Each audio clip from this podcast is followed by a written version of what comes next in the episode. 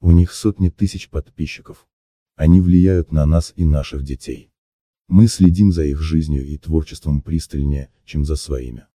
Но какие они на самом деле, герои нашего времени? Что скрывается за маской успеха, которую мы сами на них надели?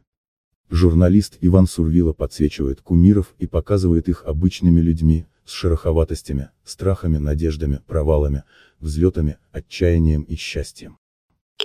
Переживать, корить себя, периоды самообичевания. Да, это про меня. Добро пожаловать в мой мир.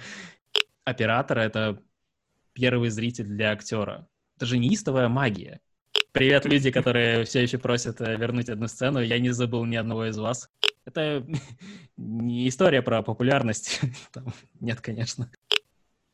Идите сюда, у меня тут костер, давайте соберемся, у меня тут тепло. Когда-то настанет момент, когда я выпущу последнее видео на канале.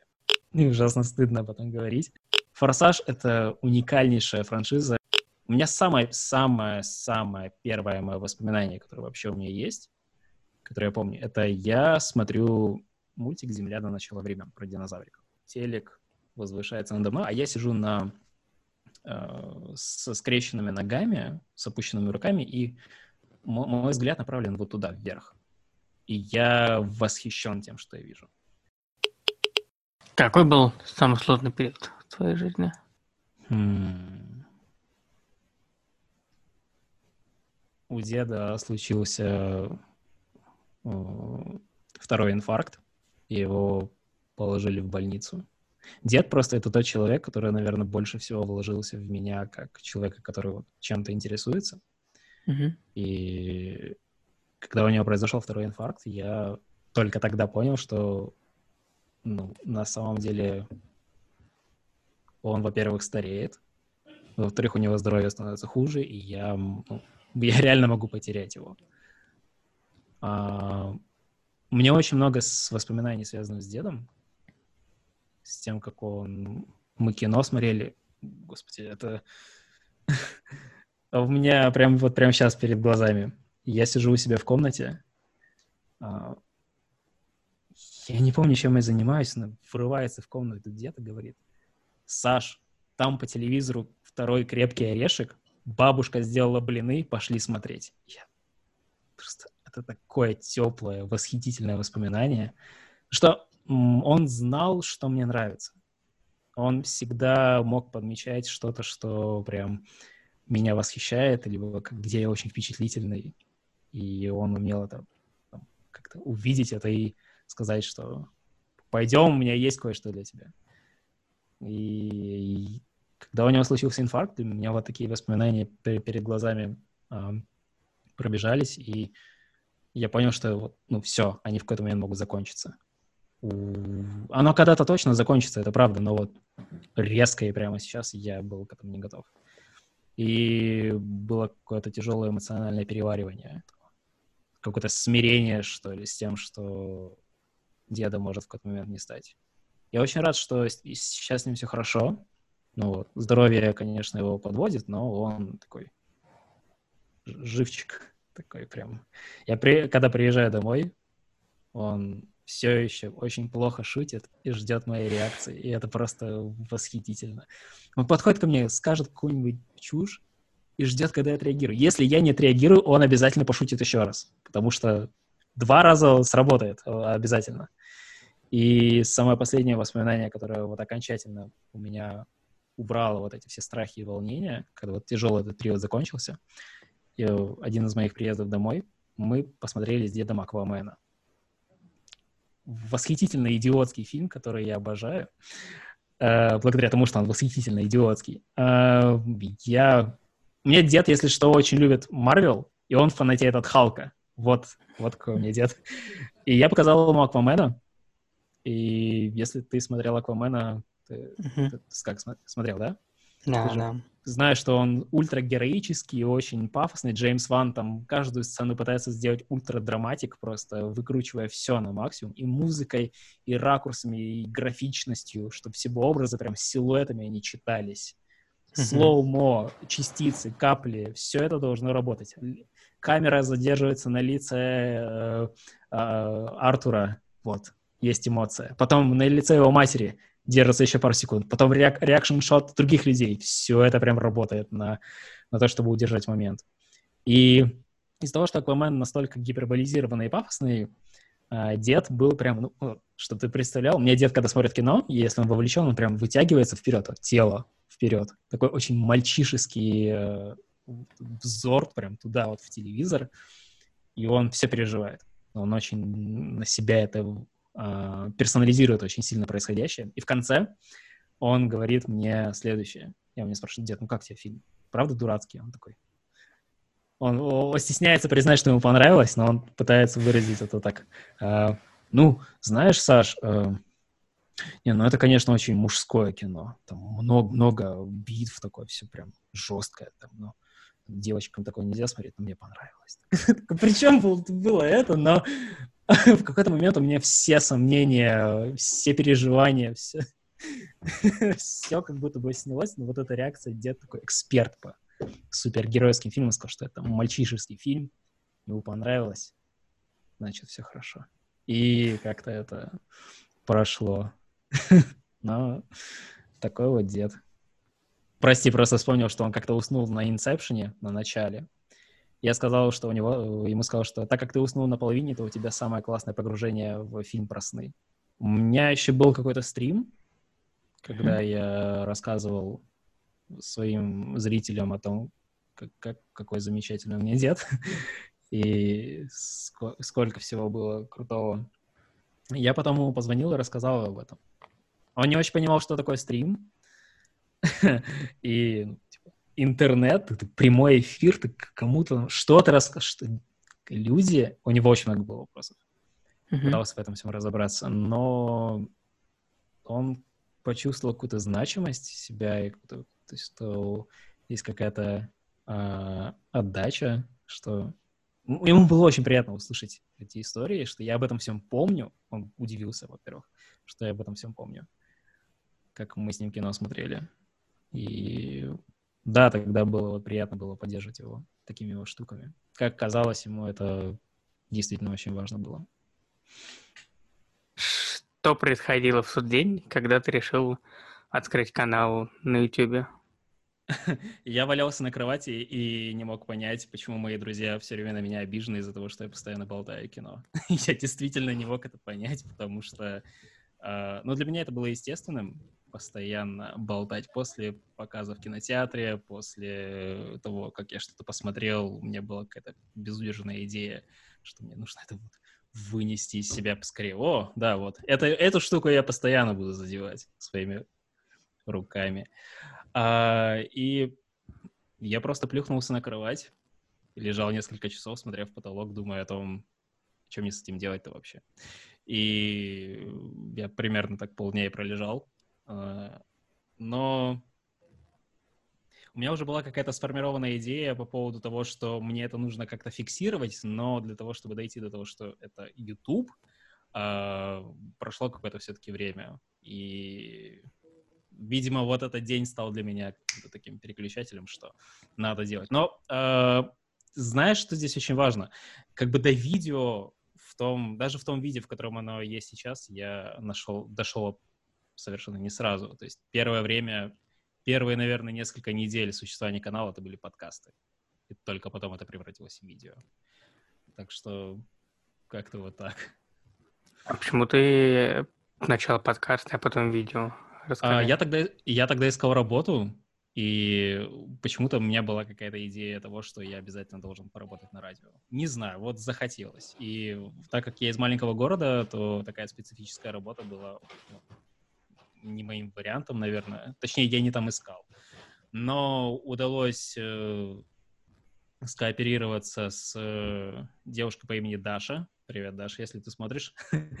Она предложила болтать о кино вместе, потому что вот самое главное, а у меня есть где записываться. Это было, было здание университета, было здание МГУ, и там была просто отдельная комната для за записи. По-моему, они там эфир писали, был студенческий эфир. И когда там студенты не записывались, мы писались там. И мы выпустили несколько несколько выпусков подкастов. Это было что-то вроде такого новостного сборника. Не знаю, нам просто нравилось болтать, это было обалденно. А, но, конечно же, мне стало очень тесно в таком формате, я понял, что голос здесь... Не, не только голосом можно. А где-то можно послушать? Э, если ты их найдешь, то довольно проблематично, то, наверное, можно. Э, они где-то до сих пор лежат, я уверен. Но они настолько не актуальны, они настолько не похожи на то, что происходит прямо сейчас. То есть это... Э, для меня это было новым. Для нее это было новым. И мне нужен был какой-то толчок. Мне нужен был какой-то старт для того, чтобы понять, что я могу делать вещи. То есть, оказывается, действительно можно записывать голос там, потом записывать лицо, как-то оформлять это, фиксировать, потому что мне это казалось неочевидным тогда. Почему? Потому что когда ты говоришь об этом кому-то, для тебя это естественно. Ну, например, друзьям. Ты свыкаешься с мыслью того, что этот человек тебя знает, он привык к тебе, и ты чувствуешь себя естественным. Когда ты выкладываешь что-то в интернет, у тебя есть очень много ограничений. Тебе кажется, что тебя либо могут не принять, либо тебе нужно как-то э, влезать в какую-то какие-то рамки мнений и так далее. Вот. Но это если, конечно, очень, очень сильно обобщать. Но мне действительно тогда казалось, что это что-то прям особенное. А сейчас прошло это ощущение? А, нет. Оно, оно, наверное, преобразилось каким-то образом. Мне все еще нравится ну, ну, смотри, у меня, например, каждый релиз видео для меня это супер волнительное событие. Я как только нажимаю кнопку «Опубликовать видео», я прям... Я одновременно ощущаю, как с меня падает куча просто груза камней, гор. Это просто с, с плечей слетает. А потом у меня начинается дикий интерес. То есть как, как оно аудитории, как оно зашло или нет, что заметили. Я постоянно в монтаже прячу очень много. То есть я, мне про монтаж редко пишут люди, э, потому что чаще всего он не заметен. Ну, работает и работает. Mm-hmm. Особенно так со звуком. Если где-то что-то хорошо, то люди не замечают, потому что хорошо. И это нормальный процесс. Но кто-то иногда отмечает какую-то маленькую деталь монтажа, над которой я сидел и запаривался. Мне особенно приятно. Поэтому, как бы это не, само, не самоцель, конечно же. Мне главное выпустить видео, мне сделать его, главное, хорошо, чтобы оно мне самому нравилось. И да, вот этот процесс того, что ты выкладываешь в интернет, он скорее стал более богатым, более насыщенным, потому что я как сам автор, наверное, стал лучше. Мне хочется об этом думать. Я монтаж воспринимаю во многом как какую-то ручную работу, и постоянно сижу, запариваюсь. Ну, мне это нужно. Не потому что я такой вот неопытный сижу и использую плагин. Я просто для себя это делаю. Опять же, меня именно сам процесс увлекает. В какой-то момент я даже ловлю какую-то... Ну, вхожу в ритм, и это для меня своего рода медитация. Поэтому пример, наверное, вот не, в недавнем «Чужом», вот на данный момент, э, как недавний, он три недели, наверное, назад вышло это видео. Каждый раз, когда я произношу слово «чужой», либо «монстр», точно таким же способом чужое появляется в кадре. И я просто раскидал это по всему таймлайну видео, там, где это необходимо. С текстом точно так же маленькие детали оформления я выдираю из фильма и вставляю их таким образом в элемент оформления визуального языка видео. Мне это просто очень нужно. Я, я иначе чувствую, что видео какое-то голое, недостаточно детализированное в визуальном плане.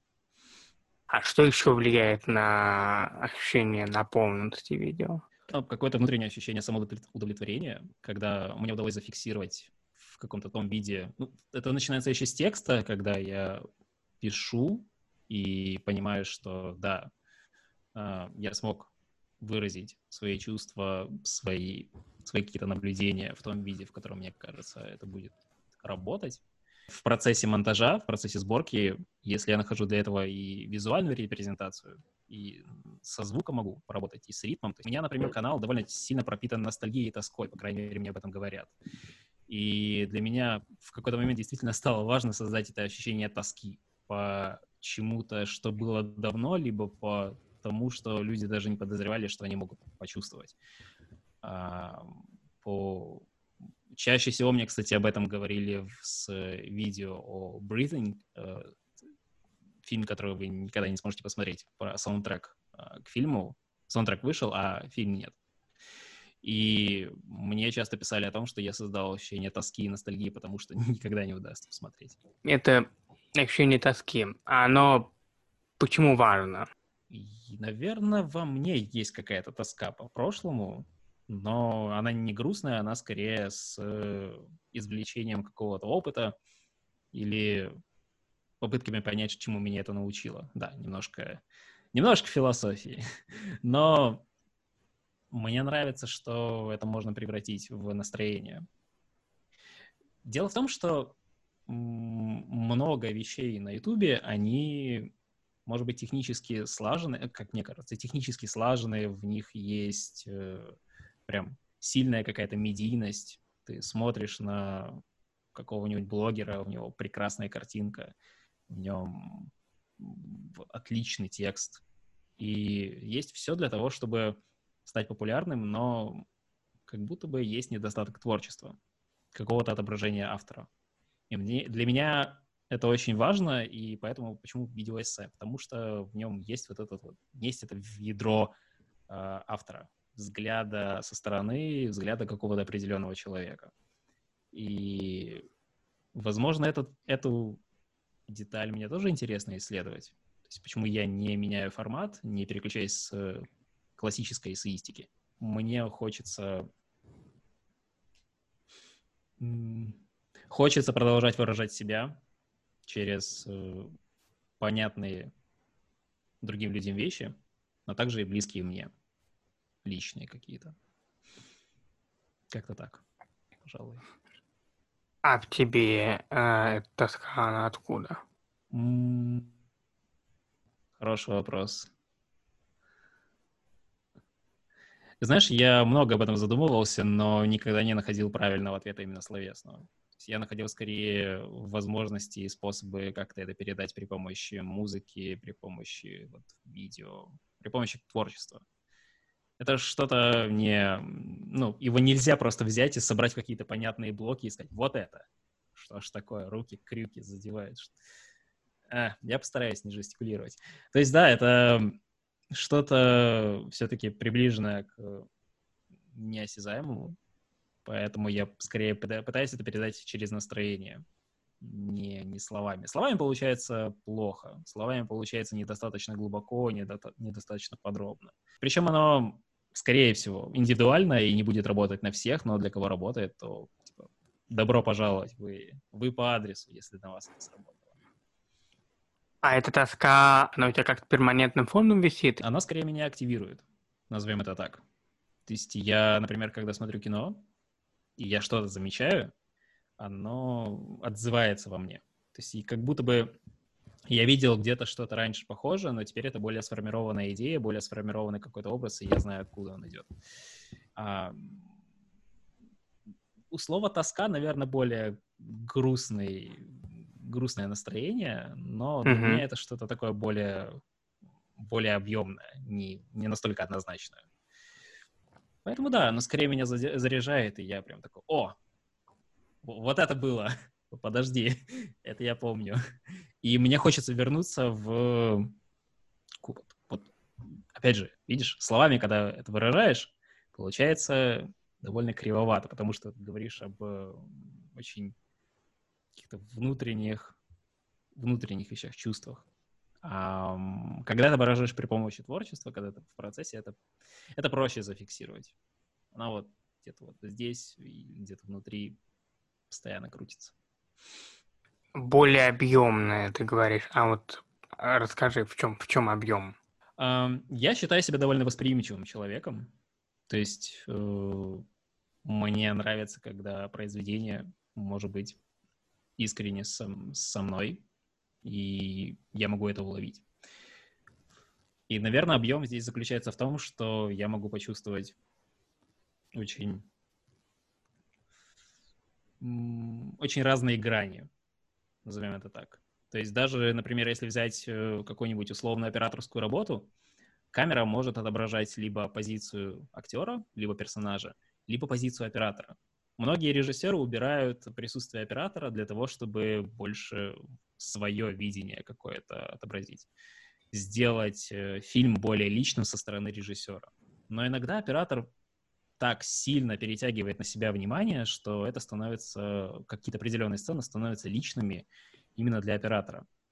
И мне нравится подмечать это, потому что я, опять же, видишь, замечаю какую-то, какое-то авторство какого-то человека, какую-то определенную позицию, какой-то взгляд.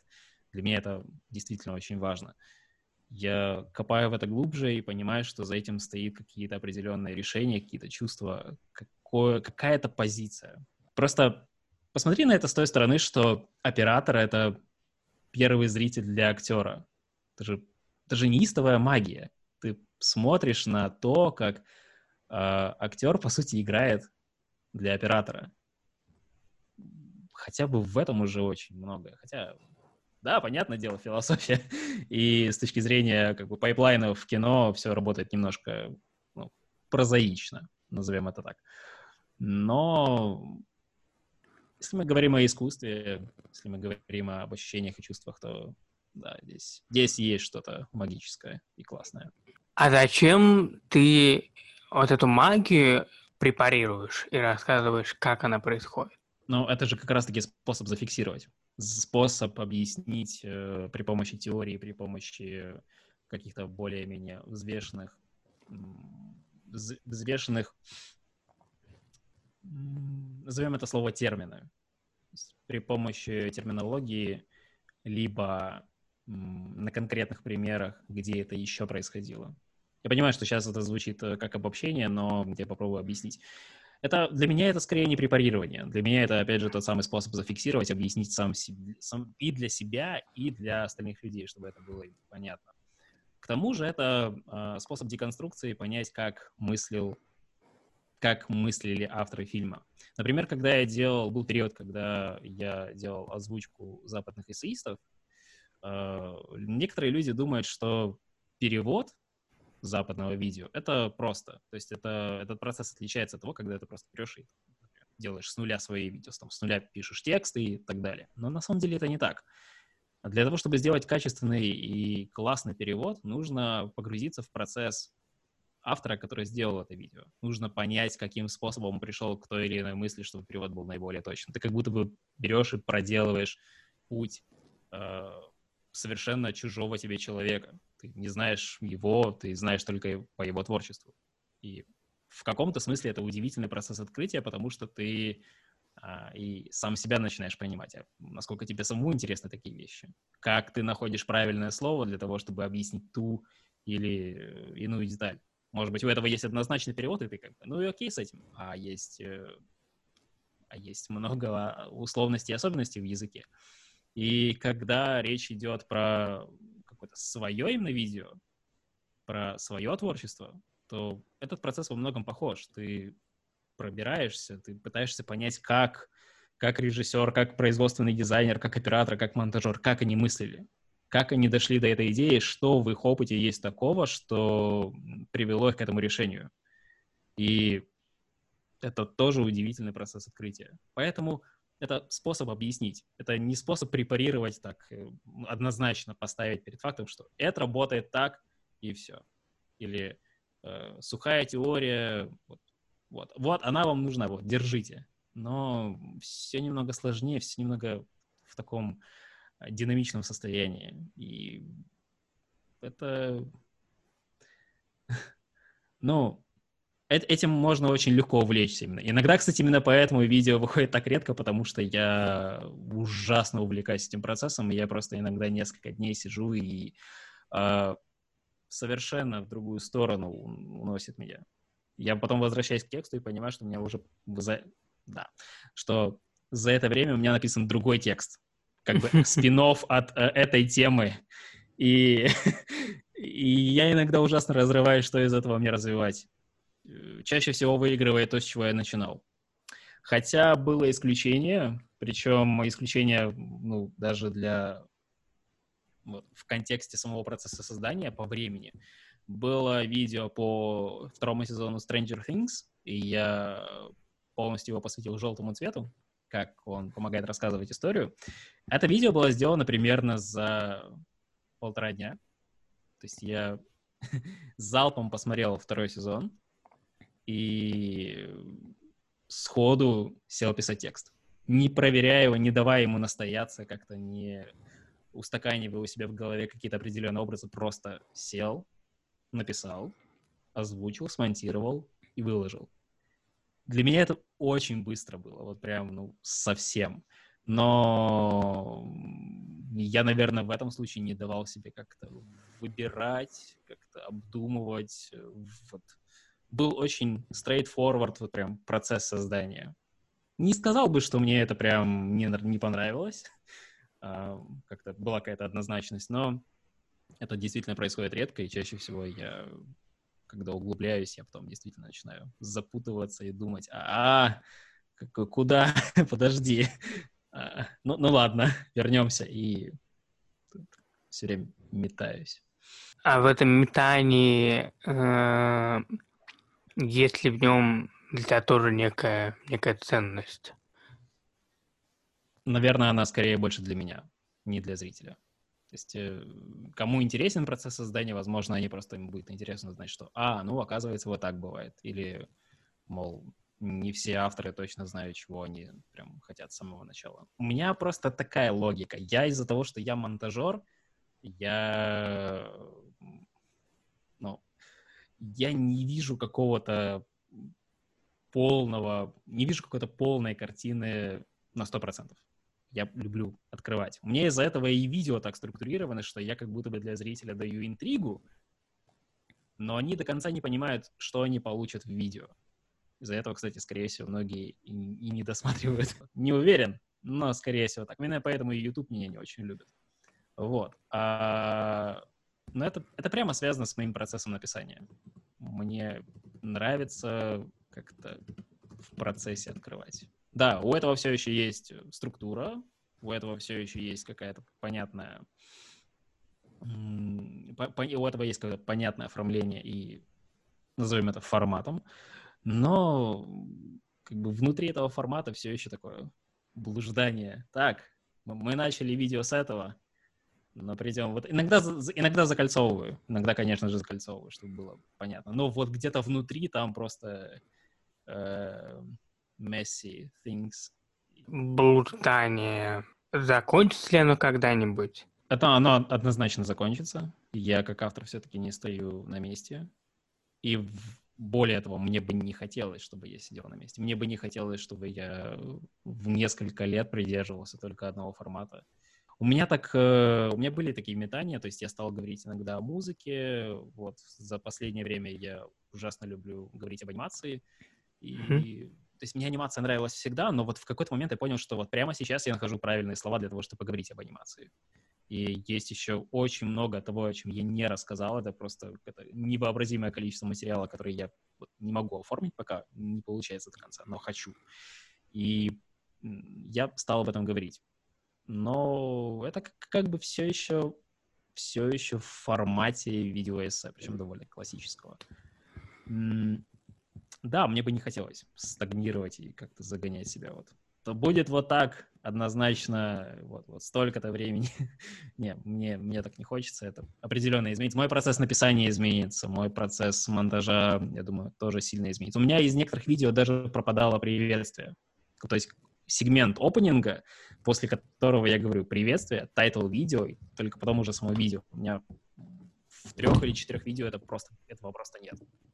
А ты думал о том, э, э, какие будут дальше форматы?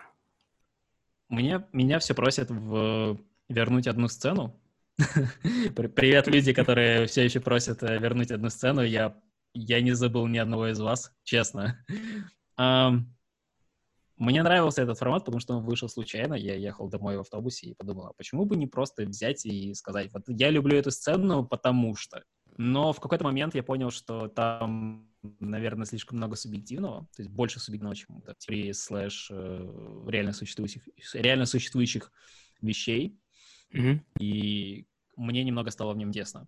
Но я хочу вернуть этот формат, потому что вот здесь, вот, вот это здесь та ситуация, когда исключительно формат очень близок. Он простой, он прямолинейный, он не требует практически каких-то сильных вложений в плане монтажа. Единственное, что YouTube очень сильно ругает, потому что если вставлять полностью сцену, он, конечно же, пинает тебе очень больно и сильно. А, я в видео по Стартреку Абрамса пытался как-то нарезать, но в какой-то момент либо сама сцена терялась, то есть э, как будто бы ты сцены не видишь, видишь только мое объяснение. И, вот, и здесь формат сам смысл немного теряет.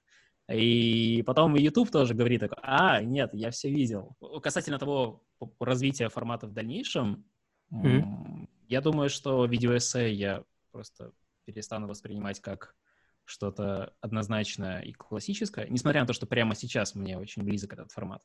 Я скорее буду более свободные вещи делать. То есть это все еще будет видеоэссе, потому что, ну, будем честны, этот формат, ну, очень динамически развивается до сих пор.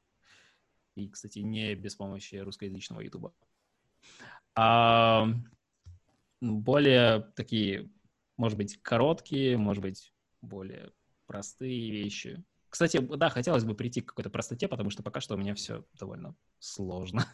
Но не, не каждому можно взять и сказать, там, кинуть какое-нибудь мое видео, сказать, вот, он интересный, потому что, и у тебя скорее будет выпадающий список, почему, а не какая-то там одна простая штука. Потому что люди не читают, люди не углубляются, и чаще всего а, нужно как-то проще людей, наверное, захват. Ну, по крайней мере, мне так кажется. Сложнее, Почему? сложнее зайти. Ну, потому что сложнее зайти. Э, даже, наверное, мне будет проще сделать заход к чего, с чего-то более простого. Я, наверное, как-то прощупаю осторожно почву, узнаю, что автор себя представляет. Ага, интересно, окей. Ну, ну, это, опять же, все очень специфическое, зависит от темы, зависит от э, ролика, зависит от того, в каком-то даже настроении, что тебе интересно прямо сейчас и так далее. Там очень много факторов. Поэтому я, я поэтому и не люблю обобщать и говорить, вот, вот бывает так, и все. А, нет, э, очень много факторов. Но мне кажется до сих пор, что с какого-нибудь простого видео, короткого даже, заход сделать намного проще человеку, который не знает, что это за автор. Мне, мне не очень интересна популярность, мне скорее э, интересно узнать, а что еще людям бывает нравится. То есть, а как еще можно подступиться. Это будет расширением и для меня как автора. Я начну лучше понимать аудиторию, соответственно, буду и более опытным, и не, не таким закостенелым. А с другой, это попытка еще и разнообразить э, само написание текста и монтажа. Я пока что, если экспериментирую, то ну, осторожно. Мне, мне кажется, мне нужно быть более смелее. Я в самом начале сказал такую вещь, что я искал способ каким-то образом зафиксировать то, что исходит из меня. Наверное, в каком в начале пути, где-то, наверное, первые года два существования канала, это был способ и обучения, есть я что-то таким вот способом запоминал, как, как нам известно, когда ты кому-то что-то рассказываешь, ты об этом ты запоминаешь лучше. Но в какой-то момент для меня это стало совсем творчеством. У меня, я точно не помню, с какого видео, но я очень резко стал запариваться с монтажом. И я, может быть, я просто вспомнил, что я монтажер стало ужасно интересно прорабатывать э, и визуальную часть тоже. Визуальное оформление, визуальный язык. Какой-то какую-то определенную эстетику или стиль, который ассоциировался бы со мной. Это не история про популярность. Там, нет, конечно. Мне, мне никогда не было амбиций или там, цели, чтобы просвещать народ или вообще никогда такого не было. Мне, я немного далек от такого.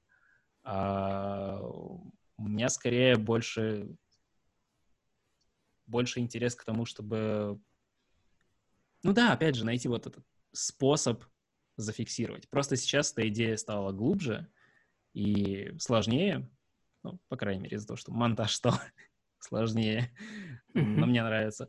А, вот видишь, я затрудняюсь ответить на этот вопрос, потому что он, опять же, связан с каким-то ощущением, с какими-то какими чувствами. Из-за того, что это не какая-то простая цель вроде, ну, хочу по, по популярности, либо там подписчиков, либо чтобы меня любили. То есть ничего из этого. Это действительно способ как-то зафиксировать свое творчество, найти какую-то форму, которая будет «О, это интересно, это интересный способ, это классно, это нравится и мне, а оказывается, это нравится еще и кому-то». И есть диалог. Я очень контактный человек, я болтать, болтать больше всего на свете, наверное, болтать люблю. И какая-то связь, видимо, с внешним миром. Способ, да, способ, наверное, связаться с внешним миром, может быть, может быть так когда люди говорят про популярность, они, скорее всего, имеют в виду что-то очень массивное, что-то прям настолько однозначное, что вот, о тебе говорят везде, ты влиятельный такой прям инфлюенсер, что ты, ты вот что-то настолько сильно меняешь в интернете, либо в своем медиаполе, что это заметно даже за его пределами.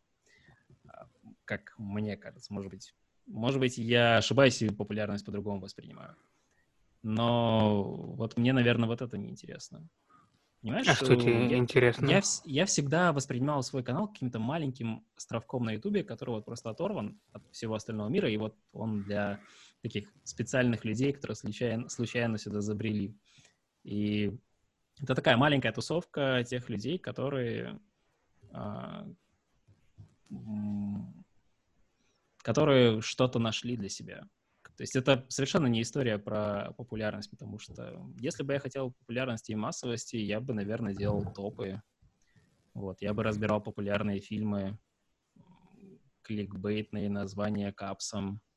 Есть много способов сделать на ютубе что-то вот прям правильное с точки зрения медийности. А у меня оно ну, внутри где-то. А почему ты не хочешь а, популярности?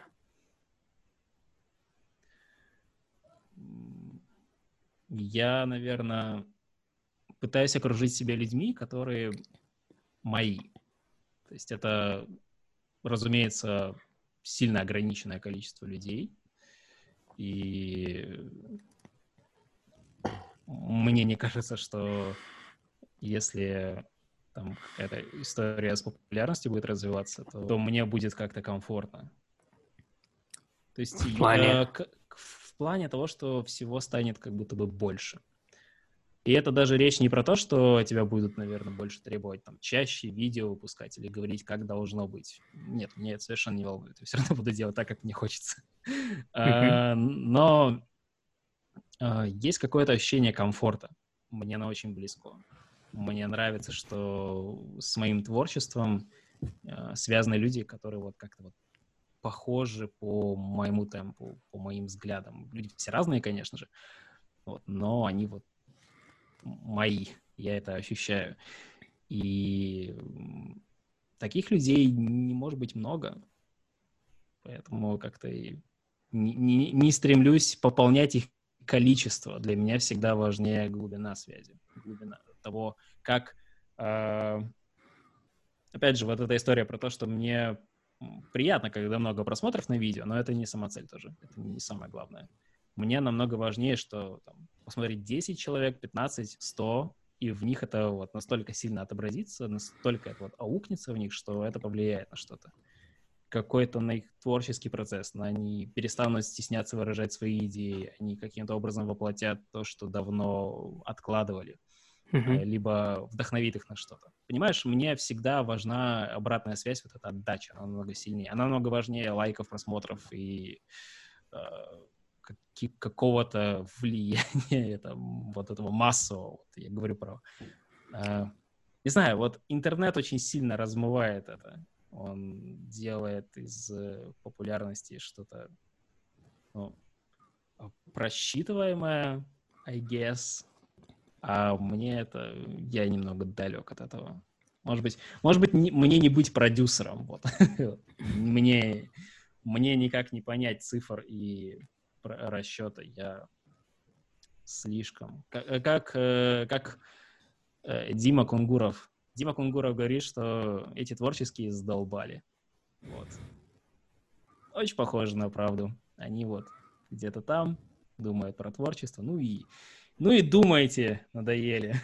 Когда люди пишут в личных сообщениях, либо в комментариях, а, что в них что-то укнулось, что-то поменялось. Конечно же, приятно. То есть я, я стараюсь отвечать на такие сообщения тоже постоянно. Как-то реагировать, какую-то обратную связь давать. То есть обратную связь на обратную связь. Бывает, люди просто как-то где-то, может быть, у себя в своих бложиках как-то это отмечают, кому-то вот распространяют. То есть это тоже приятно. Я, я не могу следить за всем, что происходит в интернете. Куда уходят мои видео, даже YouTube не дает полной статистики. Кто, кто, кто все эти люди. Есть, там много цифр, но это цифры. Поэтому, когда люди сами пишут, э, формируют свою благодарность, либо свое впечатление в слова, да, это, конечно же, всегда на вес золота. Тут, тут я вообще не могу спорить с этим. Какое у тебя было самое такое э, запоминающееся вот, сообщение? Ой, ну, их много. Кстати, это круто, их и правда много. А, самое запоминающееся, самое-самое, наверное, выделить сейчас сложно. Вот буду сидеть вот с таким вот каменным лицом и, и вспоминать. А, Two hours later. А, мне как-то написал, было видео о Йоко Канно, и был там сегмент с тем, что Канна дружила с э, Ольгой Яковлевой, нашей певицей из России, и под псевдонимом Орига она выступала в Японии. Она была очень популярна. И это был прекрасный мостик между Россией и Японией. И Канна в своем творчестве постоянно отмечала, что Орига и на нее сильно влияла. Это такая была крепкая дружба и просто невероятный творческий процесс. И мне написал парень с историей о том, что э, его мама училась в одном классе с э, Олей, и он рассказывал мне эту историю, мне было ощущение, что я как будто бы прикасаюсь к реликвии, то есть я не знал об этом, вот оно вот так близко ко мне mm-hmm. прямо сейчас. И он писал много о том, что благодарен за то, что как-то в нем вот именно эти воспоминания пробудил, что что это сильно на него повлияло. Он, наверное, до конца не понимал, как именно, но он просто хотел выразить это. А я это чувствовал через текст, через эту историю. И я, я сидел потом прям, не двигался, он пишет мне сообщение, я не двигаюсь, потому что я такой, так, что, что он еще мне расскажет? Мне ужасно было интересно. И это скорее история даже не про благодарность, а вот именно вот эту отдачу, когда пишет тебе человек, которого ты не знаешь, но у него, оказывается, есть эта история. И вот она вот с тобой вот тоже связана каким-то таким, какой-то такой тоненькой линией. Бывает такое, что люди, например, пишут, как э, определенный стиль монтажа вдохновил их на собственную короткометражку, когда у них были проблемы с тем, что они не понимали, как вот с чего начать, какой-то вот ритм выставить. И тоже вот, ну вот как я обобщаю, конечно, сейчас, но люди реально тоже об этом пишут, что они вот не очень понимают, как начать или как рассказать, но есть что-то либо в монтаже, либо в тексте, и оно прям их тоже очень сильно вдохновляет, и они они, они не могут выразить, как и что они понимают, но они понимают вот это вот, вот противоречие, когда они так, а, я что-то понял, сейчас я попытаюсь это выразить, но, но спасибо, и, вот, и убегают. Не знаю, это такие вещи, которые тоже в них много чего чувствуется, в них очень мало чего-то конкретного, какая-то признательность, благодарность, но когда она выливается в какую-то практическую область, либо в историю, очень, очень люблю истории, то это, это супер ценно. Как ты а, вот за все четыре года, как у тебя не угас вот этот запал? Я не знаю, правда. Возможно, есть какой-то есть какой-то бесконечный двигатель, который крутится и крутится. Но да, давай так, я, наверное, сейчас попробую как-то проанализировать это в процессе. А, меня очень поддерживают мои друзья, мои близкие. То есть я в каком-то смысле на них тестирую иногда идею. В плане? В плане, что я иногда а, рассказываю о том, что заметил, и они такие, о, круто, и я такой, да, круто, потому что получается диалог, и я потом это превращаю либо в, добавляю в черновики, вот, либо разрабатываю уже дальше по тексту. Это не всегда происходит, это один из таких способов как-то а, зафиксировать через диалог. Но вот есть эта поддержка, есть э, отдача. Э, мои друзья очень поддерживающие. А, это помогает. Еще в том, я вижу много смысла в том, чтобы а, извлекать из себя то, что нравится. Я, как ты, наверное, уже понял, я большую часть времени говорю о том, что мне нравится, а, то, что, а не о том, что мне не нравится. Я скорее выношу позитивное и а, что-то более доброе и светлое, что поддерживает. Негатив тоже помогает. Быть злым — это нормально, и с этим все окей. Просто мне кажется, что для меня интернет не совсем подходящее место для того, чтобы выражать злость. Вот я, наверное, так для себя это понял. Я скорее пойду в Doom лучше поиграю. Для меня. Вот это, это для меня работает. А, люблю, когда демоны заперты со мной в одной комнате. А, поэтому, да, возможно, какая-то среда моя, она очень сильно мне помогает, она позволяет мне не терять, как ты говоришь, запал. Хотя мне кажется, что я очень сильно иногда проседаю. В... То есть я могу делать быстрее, я могу делать больше. Пока что мне кажется, что это вот мой ритм, какой-то вот мой темп, что сделать с определенной частотой и дать тексту идеи настояться, чтобы к ней можно было вернуться. Кстати, для меня тоже очень важный момент. Я стараюсь не делать вещей, которые актуальны только в определенное количество времени. Я хочу, чтобы к видео можно было вернуться через год и через два, чтобы оно было вот зафиксировано во времени и актуально а, какое-то какой-то такой большой период времени. Для, причем для разных людей, которые вот как и уже знают что-то, и опытные, так и для тех, кто только вот примерно только начал понимать, как работает искусство либо кино. Ты говоришь, что тебе иногда хочется делать что-то чаще, а что мешает? Не то чтобы мне что-то мешает. То есть эта история никогда не была про то, что мне что-то мешает. Мне так удобнее. Это uh-huh. вот мой способ, э, мой ритм какой-то. Это, это часть, наверное, образа, назовем это, канала. видео выходит там с такой частотой, потому что а, Иначе, если, наверное, делать чаще и быстрее, то это будет что-то более поверхностное, потеряется вот эта установка, что к чему можно будет вернуться.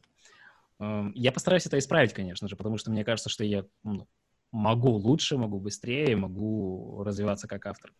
Э, я точно знаю, что я не всегда буду заниматься видео на YouTube. То есть когда-то когда настанет момент, когда я выпущу последнее видео на канале. И я знаю, что этот момент настанет. Я не знаю, когда, я не знаю, когда это произойдет. Я понятия не имею, каким я буду человеком и какое видео будет. А, но я знаю, что у этого пути есть концовка. Uh-huh.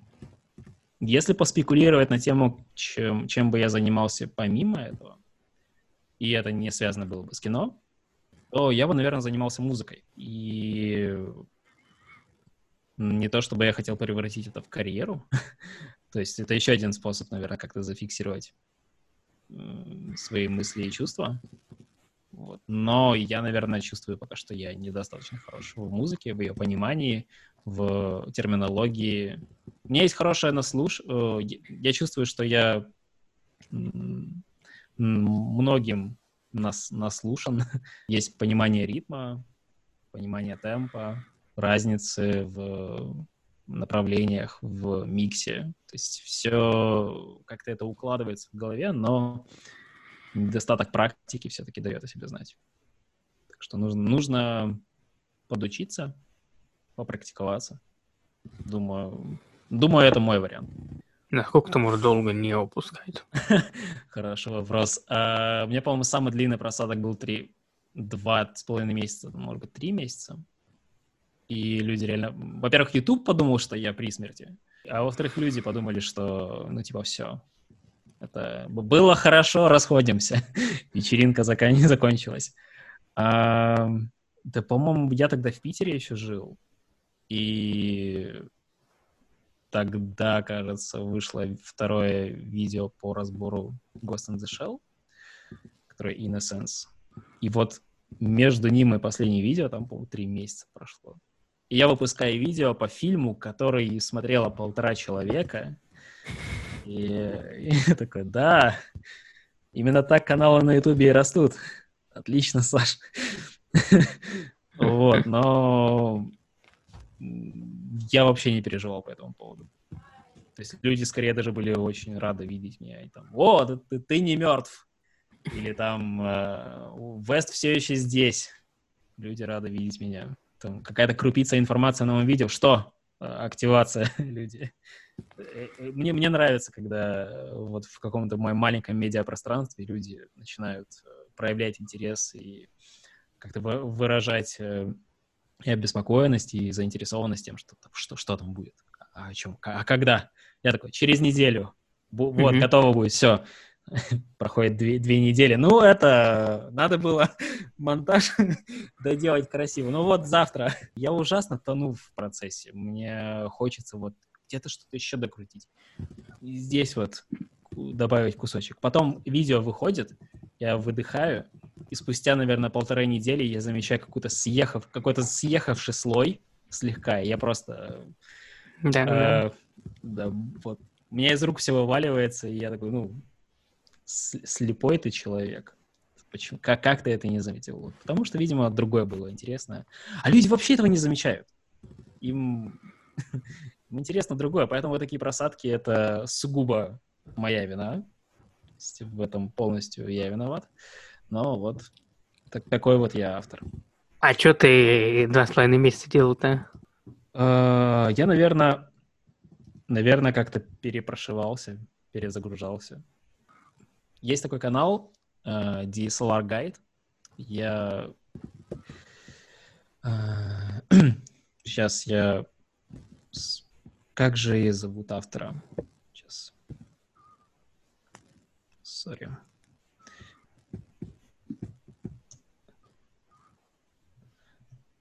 Я переговорю это предложение, чтобы ты смонтировал хорошо. А, во, во. А, есть э, такой канал.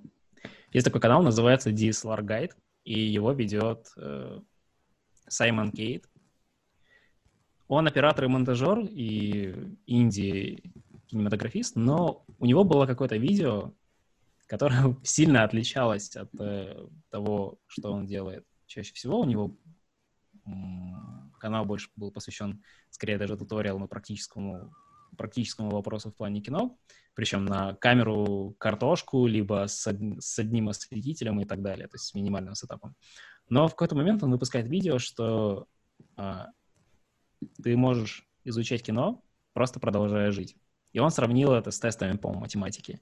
То, что ты наполняешь себя образами и идеями, пока ты проживаешь обычную жизнь, пока ты делаешь свои тесты по математике, катаешься на автобусе или смотришь другое кино, изучаешь совершенно другое искусство.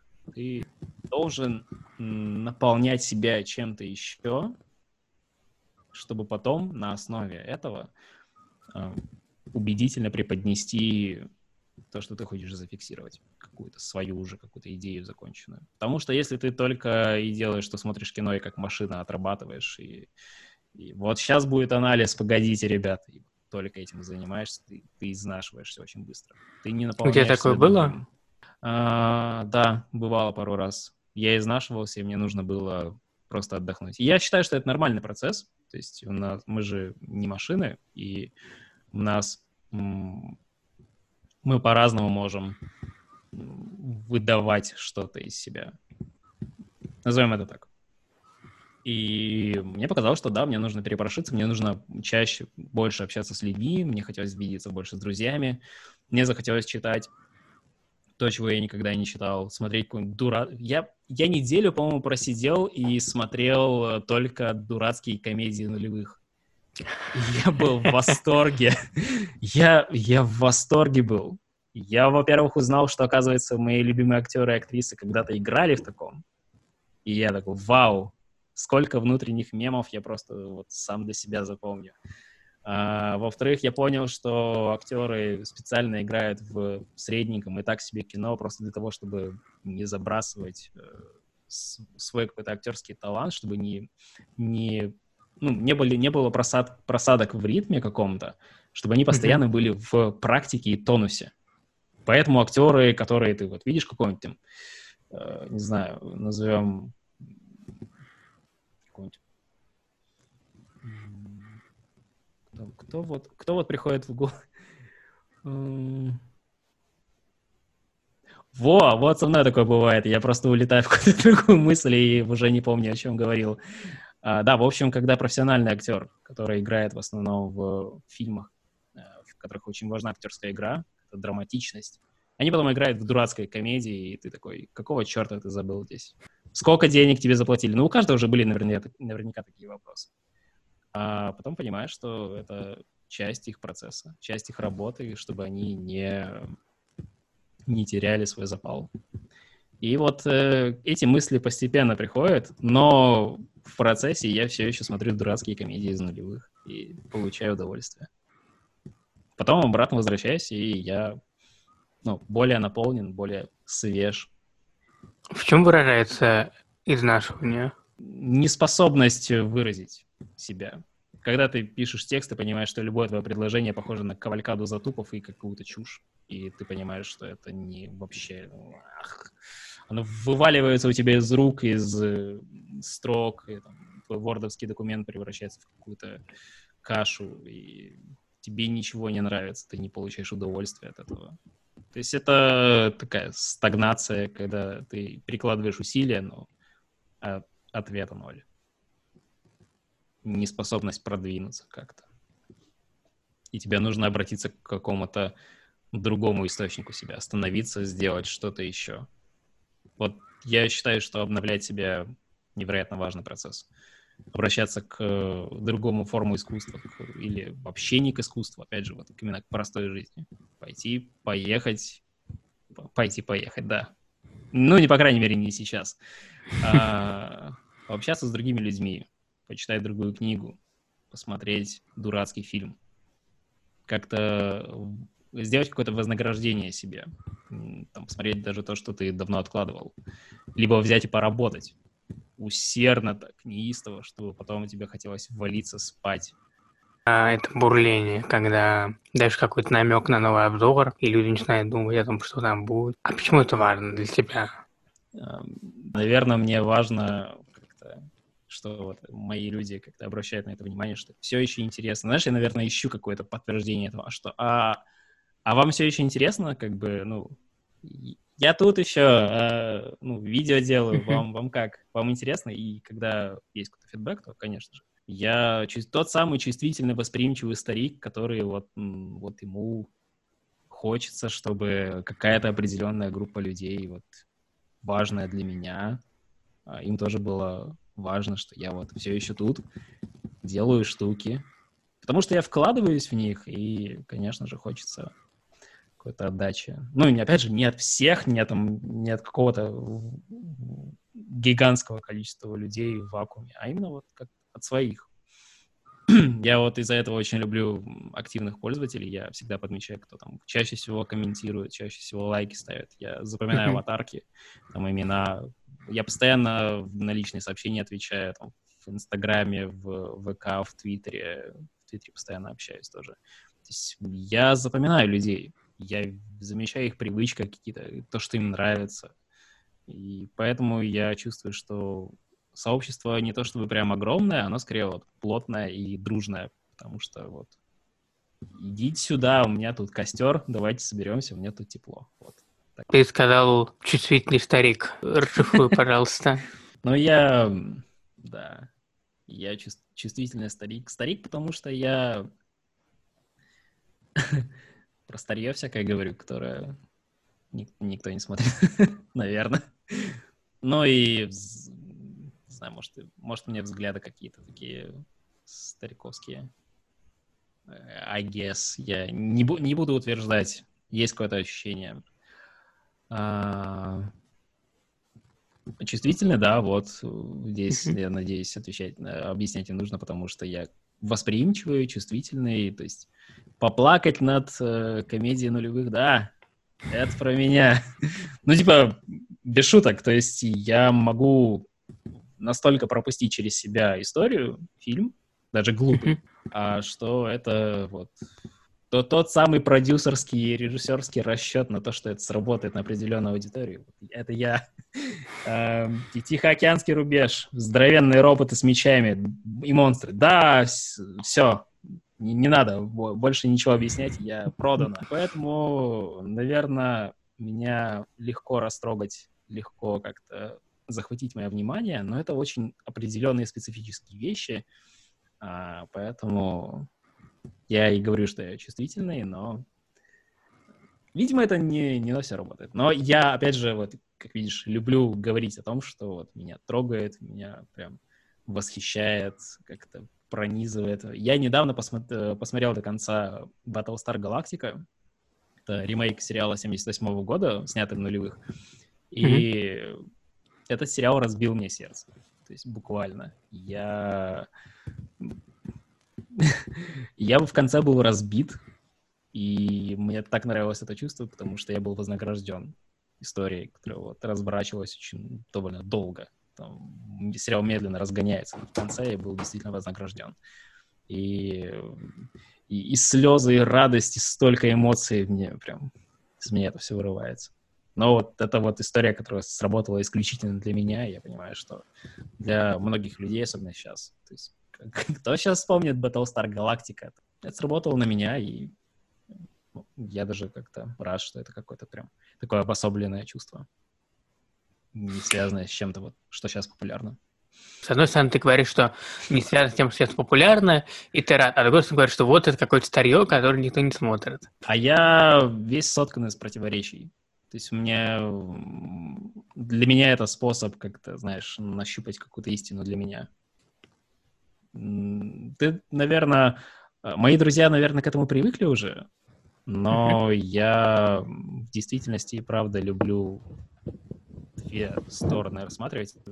В, наверное, в во время нашего диалога, с учетом того, что у него довольно ограниченное время, это будет казаться как просто противоречие, я просто э, скачу из двух разных состояний, но в этом, в этом вся суть.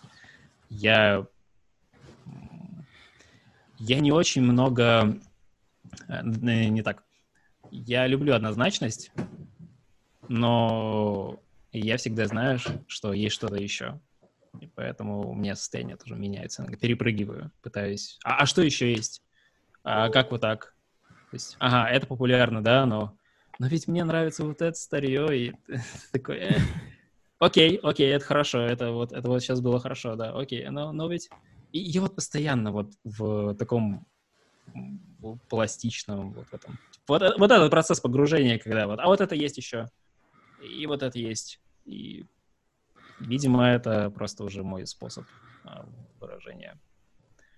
Мир неоднозначный, мир не состоит из черного и белого. Нет, все, все в перманентных состояниях. Ты говоришь, что ты тонешь в процессе создания видео.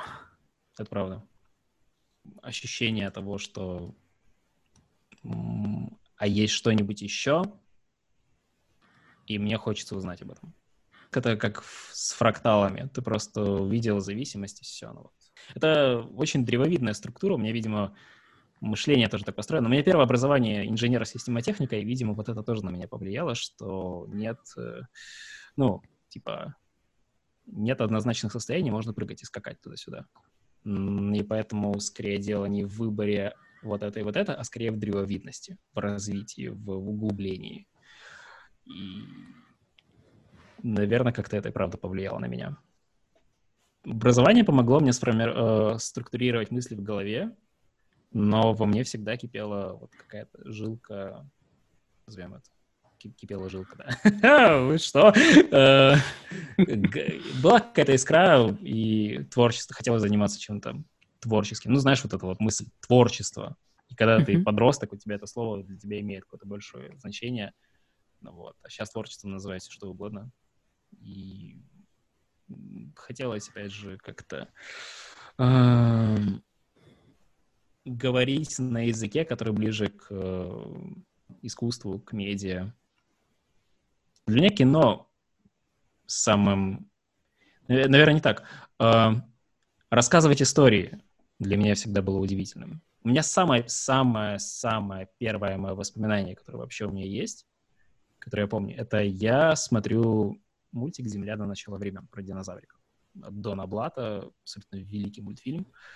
И я сижу очень близко к телевизору, он стоит на тумбочке, и телек возвышается надо мной, а я сижу на э, со скрещенными ногами, с опущенными руками, и мой взгляд направлен вот туда, вверх. И я восхищен тем, что я вижу. Светотенью, цветами, образами, с характерами, как это все рассказывается музыкально, где есть драма, где есть пауза. И я просто вот, я там. Я внутри, и вот ничего вокруг меня нет. Есть только динозаврики, есть их путь э, к поиску Великой долины и родителей. И больше для меня ничего нет. И вот рассказывать истории, это, наверное, э, для меня был способ, он не связан никак с инженерией, никак не связан с э, наукой. Но для того, чтобы как-то заставить себя сесть, сделать, структурировать мысли, как-то а, подойти к этому с точки зрения какой-то дисциплины, да, вот именно это образование мне в этом помогло, что ты научился учиться, ты научился фиксировать, научился взять его, с, с, э, ухватить что-то, что тебе кажется не очень понятным, и разобраться. Вот, наверное, это мой процесс соединения. Как видишь, мы... Снова, снова подтверждение того, что я всегда в разных состояниях, немножко противоречивых. Как ты спросил, как инженер пришел к видео. Но, видимо, вот так и пришел. С рождения, с самого начала мне интересны очень разные вещи, я пытаюсь разобраться и там, и там, найти какую-то какой-то способ для себя, извлекать самое полезное и оттуда, и оттуда. Потому что, ну, мне не очень интересен, наверное, какой-то однозначный путь. Хочется свое, что-то нащупать. Почему ты пошел на инженера? Да, это скорее родитель, с родительской стороны было, потому что альтернатив особо не было в моем городе. И а где ты жил? Была... Э, я из Севастополя. Там сложно. Но я ни о чем не жалею в этом плане, потому что мне, был, мне было интересно, что я могу сделать в контексте такого вот, как сказал, сложного образования, а, как, как, как я могу себя проявить. И вроде как... У меня диплом был, это видеоконвертер. Сейчас, блин, я потерял мысль. вот, вот что, я улетаю, и как, как Джей в, из клиники, я просто улетаю в свои мысли и такой, а, а. Ну да, в общем, если просто... Я, я думаю, это можно просто вырезать э, на ровном месте. Ну да, мне диплом мой нравился. Это единственное, что мне, наверное, нравилось сильно. Блин, я уже забыл, куда я выпустился. Кошмар. Слушай, я... У меня университет такая немного потерянная в плане цифр, в плане ага. периодов а, штука, поэтому я вот сейчас буду очень плавать. Я иногда не запоминаю периоды в плане года, я иногда запоминаю это больше по тому, где я был, с кем я был, какие у меня, как, какое было у меня окружение, либо чем я занимался, чем интересовался. То есть у меня, для меня машина времени — это просмотренные фильмы, музыка, места, но никак не цифры. Если перенестись на машине времени вот в период университета, там что? Желание поскорее бежать домой и не заниматься этим. Мне тесно было в плане обучения мне действительно хотелось больше как-то э, свободно проводить время, челово и отдыхать. Но я знал, а. что к этому нужно через, через университет нужно пройти, чтобы вознаграждение отдыха было вот прям реально чувствовалось как вознаграждение. И вот, вот пришел к этому в итоге. Я... Мне не сильно нравилось там учиться, но и что-то полезное для себя я точно извлек. А уйти не думал? Да некуда. То есть э, не было каких-то альтернатив, и мне нравится чувство законченности. То есть, э, скорее всего, в период университета меня получилось заставить себя понять, что нужно заканчивать вещи, в том числе вот даже проекты какие-то, которые тебе кажутся, что они ну, ну вот, вообще никак не идут. А, но важно здесь в том, что когда ты заканчиваешь какой-то проект, какое-то какое обучение, то, что ты вот начал, и оно вот не идет, это превращается в опыт. Ты все равно проходишь определенный путь, ты принимаешь решения, которые в итоге заставляют тебя добиться результата. Возможно, не того, которого ты представлял, какого-то идеального, но пройденный путь намного важнее. Преврати это в опыт, и тогда тебе получится расти намного быстрее. Как автор, как э, человек. То есть это не забрасывать меня наверное, уни... Уни... самое полезное, что сформировал мне университет. Слушай, по-моему, мне в дипломе написано, что я... Так, так и написано, что я инженер-системотехник, как программист. Вот, но они никогда не называли это программистом. Нравилось другое название, и вот поэтому я не могу вспомнить нормально, потому что это такое словосочетание очень умное для университета, но бесполезное, когда ты говоришь о нем. Вот, наверное, это я и есть. Ну, так сказано в бумажке, и потом положил и не вспоминал больше. Пригодился диплом кстати? Ну, не практически. Uh-huh. Так что как бумажка, как документ. Школу очень хорошо помню. Вот школа очень хорошо запомнилась, потому что я... У меня было больше намного свободного времени. Но я... как меня... Как меня в школе называли хулиганьем, у которого слишком много своего слишком много самомнения. С седьмого класса примерно понял, что я не хочу учиться, в, ну, не, не хочу изучать предметы, которые есть вот в расписании, есть в школьной программе. Я хочу учить то, что мне нравится. О бой, о бой, не очень правильное решение. А, и я косил практически все, что мне не нравилось. Говорил учителям, если мне что-то не нравилось. И такая в такой классической школе, такой, типа, ну, это же э, стандартная установка. Ты что, самый умный, что ли? В смысле у тебя свое мнение есть? Как? Вот. И это было слишком, видимо, для э, классической школы. И э, для меня школа запомнилась как такое свободное время, потому что мне было так все равно на то, что мне говорят зауч, директор, как жаловались учителя, как Единственное, что мне не было все равно за мою маму, которая краснела за меня. И я действительно чувствовал, что я делаю что-то неправильное, но потом я понял, что э, нет, мам, подожди. Я был очень сознательным ребенком и пытался всегда объяснить, что ну, как бы, штуки не бывают однозначными. А, своим родителям тоже это пытался объяснить. И Получилось? Школа для с переменным успехом, да. Но я же был подростком, и, как, как ты знаешь, подростков мало кто слушает, особенно там, родители, взрослые. Это, ты, ты еще не выпал, подожди, поймешь. Вот, вот это было. Я скорее это чаще слышу. Но это у всех же было. Наверняка ничего в этом уникального нет.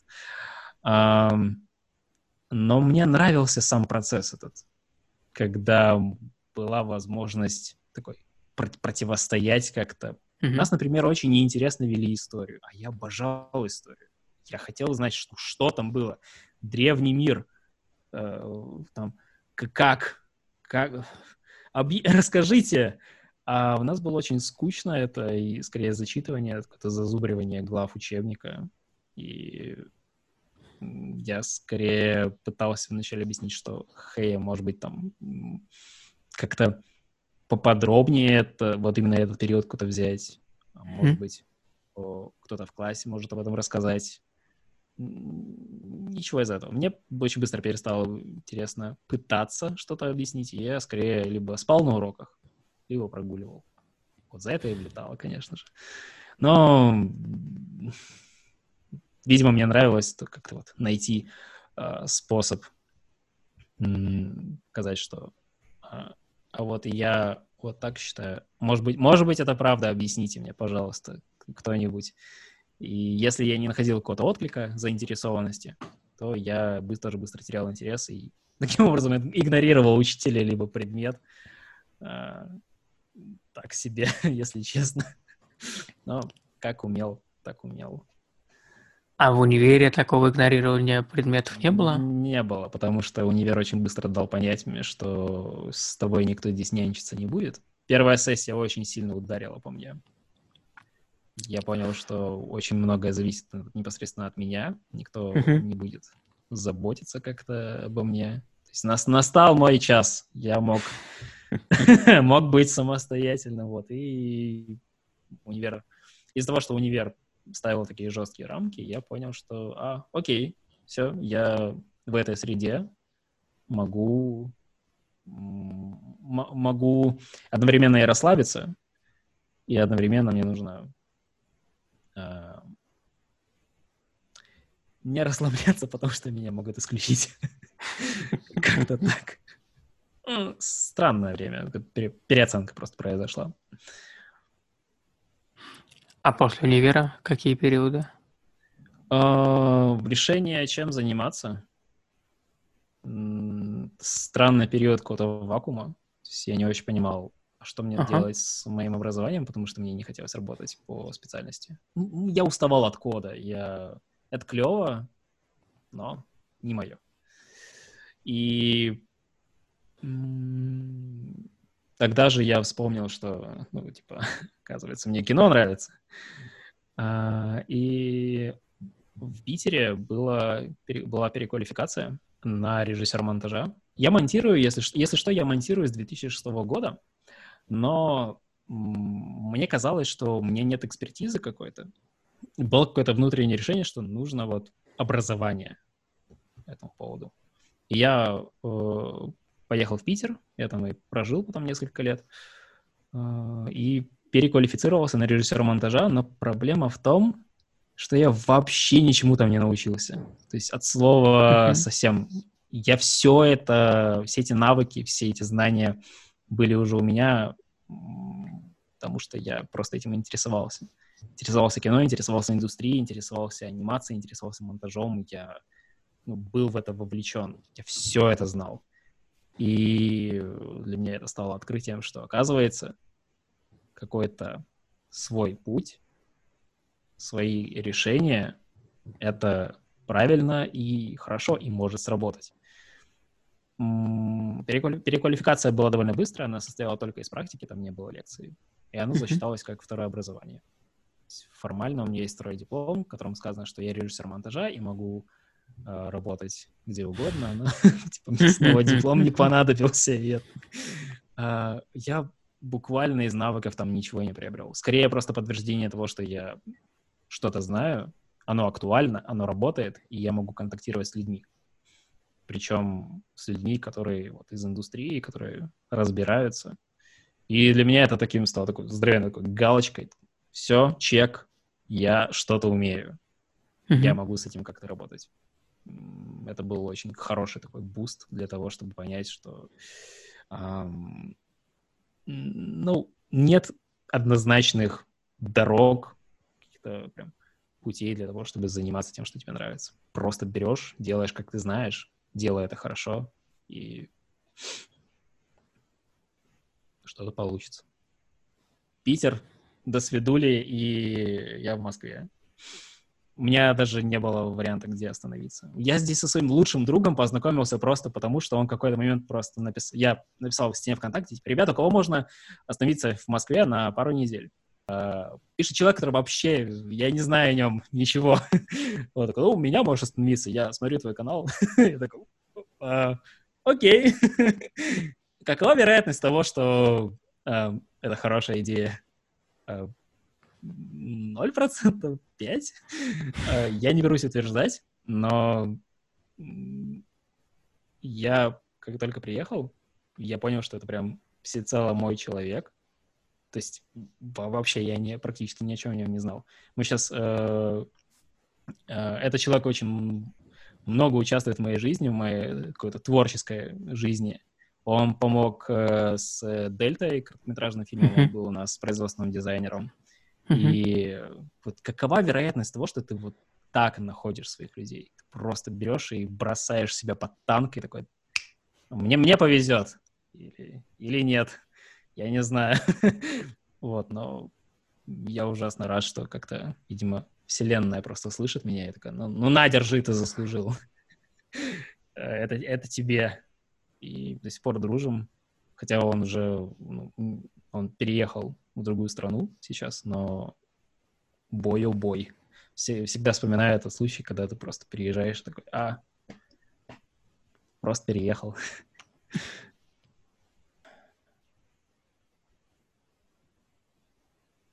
Что-то отвалилось э, в аудиокарте. Я такая, nope. Не хочу я больше работать с тобой.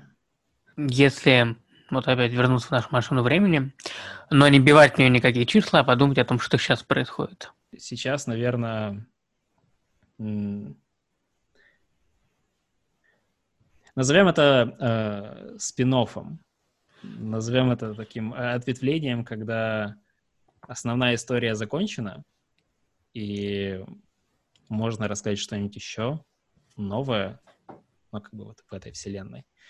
Я, например, сейчас чувствую себя очень обновленным. Как-то готовым к тому, чтобы менять что-то в себе, в своем творчестве. И пока что это, конечно же, только готовность, она никак не связана с какими-то практическими действиями, то есть я только нащупываю. Но чувство собственного какого-то комфорта, согласия со своими идеями, мыслями, с тем, как я могу выражать себя. Да, вот, возможно, это тот самый период прямо сейчас. Когда есть мой опыт уже, какой-то большой опыт, и когда в нем есть все-таки сомнения, но вот сомнения скорее не в вред себе, а когда ты задаешь себе вопросы и такой понимаешь, а, вот это вот можно делать лучше. И такое пошаговое исследование, а что можно сделать еще. Вот есть основа, она сделана, основной сезон, основной сериал. А теперь спин когда я а, другая ветка, и смотрю, а что еще можно сделать? Как можно улучшить? Под каким углом еще посмотреть? Поэтому есть какая-то, есть какое-то чувство свободы, есть э, ощущение больших возможностей. Пока не знаю, куда, а, но есть еще пара вещей, которые я пока не могу говорить, потому что, во-первых, боюсь сглазить, во-вторых, э, NDA, оно тоже подпитывает чувство свободы, чувство вот какого-то такого выбора чего-то еще, чего-то другого, где я могу развернуться и проявить себя. Посмотрим, время покажет, куда, куда это меня приведет. А, не делаю, потому что никаких прям супер планов. Просто открываю в процессе, как и, наверное, всегда. Ты тоже не любишь рассказывать о планах, потому что боишься сгладить.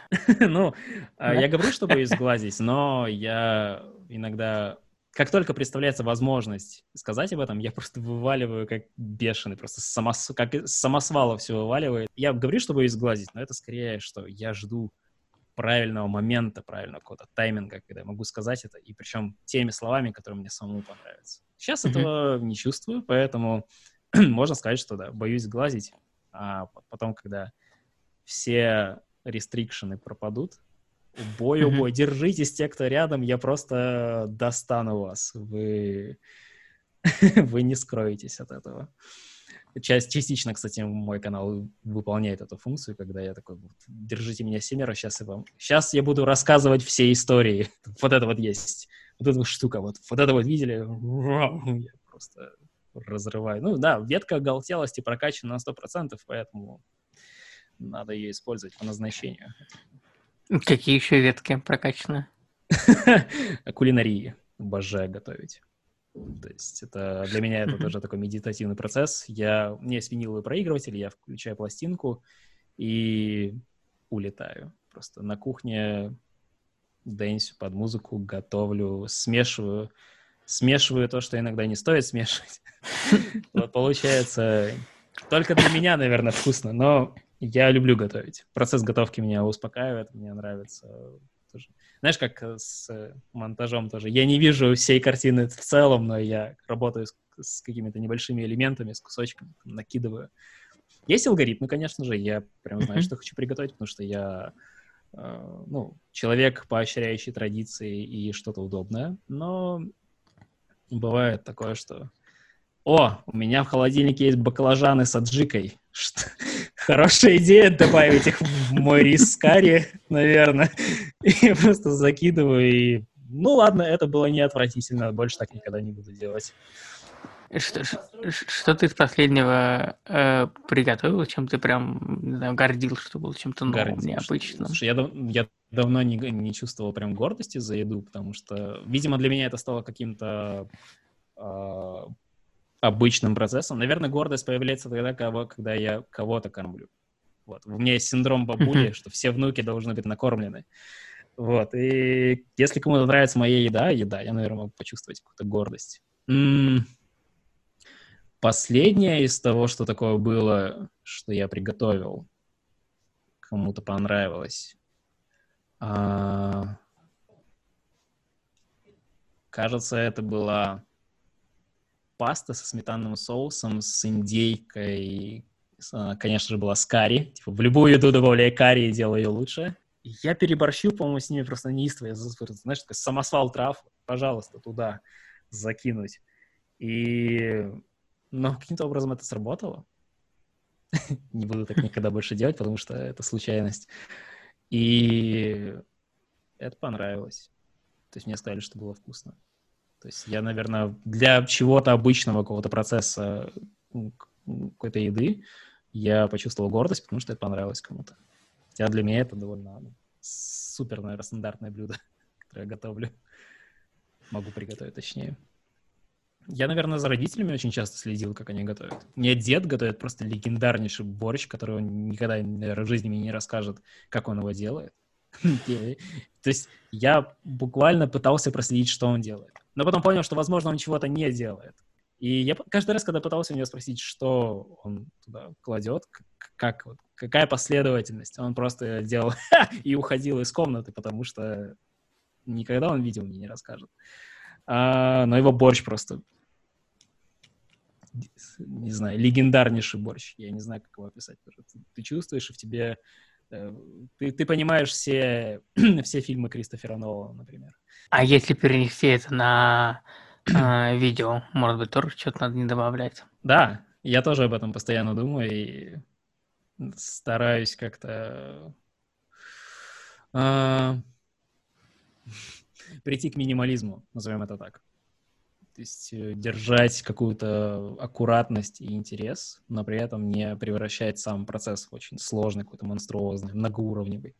Что, например, когда я делал Алиту, и понял, что у меня количество слоев на таймлайне перевалило за 80, я, я понял, что где-то вот, ну, где-то я немного переборщил. Хотя мне важно, чтобы каждая анимация работала, каждый переход был плавным. И вот эта конструкция, она не могла быть проще. Но когда я делал Бибопа, я понимал, что от некоторых вещей можно было отказаться. Он несложный, кстати. На Бибопа я по какой-то причине потратил еще больше времени, чем на Алиту, но не выглядит сложнее. А я прям сидел и пробовал, а, где-то выкидывал, ставил другой кадр. Ага, окей. Но она теперь не клеится со следующей, с, э, следующим катом, следующим кадром, и музыка здесь не подходит, и я просто... А, ладно, что там еще дальше. Я просто оставлял это, шел дальше. Но каждый раз, когда я возвращался, я понимал, что нужно вот что-то добавить. Нужно какую-то анимацию сделать. Нужно, чтобы экранчик двигался. Нужно, чтобы здесь было, был эффект зерна или и так далее. То есть где-то что-то постоянно как-то. Как специи. Я недавно в Твиттере просто пост сделал, что когда я своим друзьям рассказываю о том, как я хорошо покушал, Мне просто подруга отреагировала, что э, Саш, ты даже о том, как ты поел, ты рассказываешь об этом как чертовое эссе. Я понял, что, видимо, или нужно эссе по готовке, либо вся моя жизнь чертовое эссе.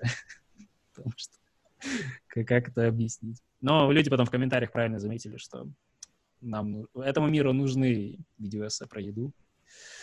Вот. А, а к вопросу о том, что еще делать, если не YouTube. А еще какие ветки? Мы про еду. А, так, это уже интереснее. Мне казалось, что я когда-то неплохо рисовал. У меня есть планшет, но я все никак не могу нормально сесть. Мне нравилось работать с силуэтами. То есть мне когда что-то получалось, я просто заливку делал, и нормально. А, плохо раскрашивал, конечно. У меня очень неровный э, лайн. Есть он всегда вот такой волосатый, как говорят. Я от, открываю силуэт прямо в процессе, и поэтому я все еще не научился это делать. Но, опять же, недостаток опыта но вот эти вот случайные штрихи, какое-то вот какое-то нащупывание, вот, наверное, это ближе ко мне. Я бы, наверное, так кучу времени бы тоже, наверное, так рисовал. Это не очень правильно, но пройдет, может быть, когда-нибудь. А в жизни случайные штрихи и нащупывания? Ну, есть, да, тоже есть. Видишь, как у меня ж, э, я такой ну, я считаю себя открытым человеком, экстравертным, и вот она тоже так. Я просто вываливаю себя uh-huh. и, и смотрю, как люди реагируют. Им, им норм? А, вам как? А, я вас не, не пугаю этим, все хорошо? Фух, идем дальше. Вот. Если есть какой-то контакт, то все в порядке. Но, опять же, э, эмпатия позволяет мне не делать слишком слишком прям случайных вещей. То есть я могу почувствовать человека. Да, наверное, вот есть что-то близкое мне в плане какого-то случайного нащупывания и вот этого процесса, когда ты просто бросаешься в процесс, в, под танк. Такой, да, где я? вот. Что, что ты последнее так нащупал? а, последнее я бы, наверное, оставил при, ну, при себе, вы знаешь, что момент, когда боишься сглазить, но это все еще такое, ну, пускай оно вот идет своим чередом, и все хорошо. Вот, вот наверное, поэтому. Так, просто пока оставлю по себе. А вот, а, наверное, предпоследнее было, это...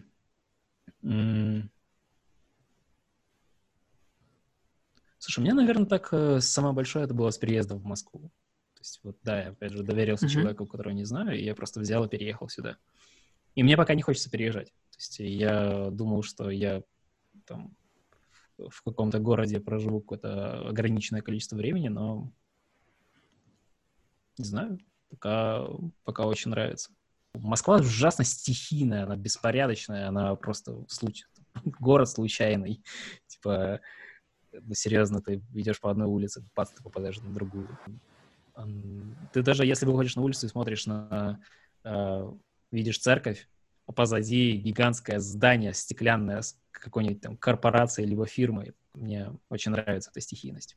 При этом Моск... Москва на очень разные по ритму, то есть можно находить очень тихие, спокойные места и буквально наслаждаться тем, как там ничего не происходит. И это мне тоже очень близко. А если очень нужно какое-нибудь, э, без, какое-нибудь безумие оголтелость, ну, конечно же, там, добро пожаловать во все знаменитые районы. А какие у тебя любимые места вот такие спокойные? Ну, вот с этим беда, потому что я либо постоянно меняю какое-то предпочтение, какую-то дислокацию. Ну, то есть это в разные периоды времени. А, то есть мне очень нравится, например, до сих пор центр, моменты, когда там меняется освещение. Я очень чувствителен к тому, как меняется свет, то есть как среда меняется при помощи света. Меня весь Инстаграм забит тем, что я фотографирую свет. Это в какой-то момент понял, что я фотографирую не сколько пытаюсь как-то в композиции, объекты там как-то выстроить, чтобы было, было какое-то впечатление законченности, законченности и закрытости. А вот свет бьет тебя прямо в лицо, и он уже для меня как часть композиции. И только потом я его как-то подстраиваю. А, там еще окружение есть, хорошо, вот. Все хорошо, нормально стоит. А, да, поэтому у меня, у меня нет какого-то одного конкретного места, либо там списка мест, потому что они все очень разные благодаря тому, как освещение влияет. Иногда центр действительно очень классный. Например, выходишь на Арбат, он uh-huh. переполнен людьми, куча машин, все громко, беспорядочно, у, так себе место. Но там есть, э, э, когда подходишь к Каро, там перед ним есть э, такой щиток с рекламой, это гигантский экран с рекламой. Да, и да. когда, когда идет дождь, даже если моросить немного, и появляется туман, это просто гигантская такая штука, которая бьет прямо на дома напротив, и свет становится настолько плотным, что в него можно врезаться. И вот ты издалека на это смотришь, это просто прожектор. И она там, и, и реклама же цветная, она вся разная. Фиолетовый, красный, блистает, мигает. Там, кто-то пускает ролики, которые смонтированы как э, э, вот эти склейки по одной секунде. У тебя просто стробоскоп там где-то вдалеке. И это так все красиво.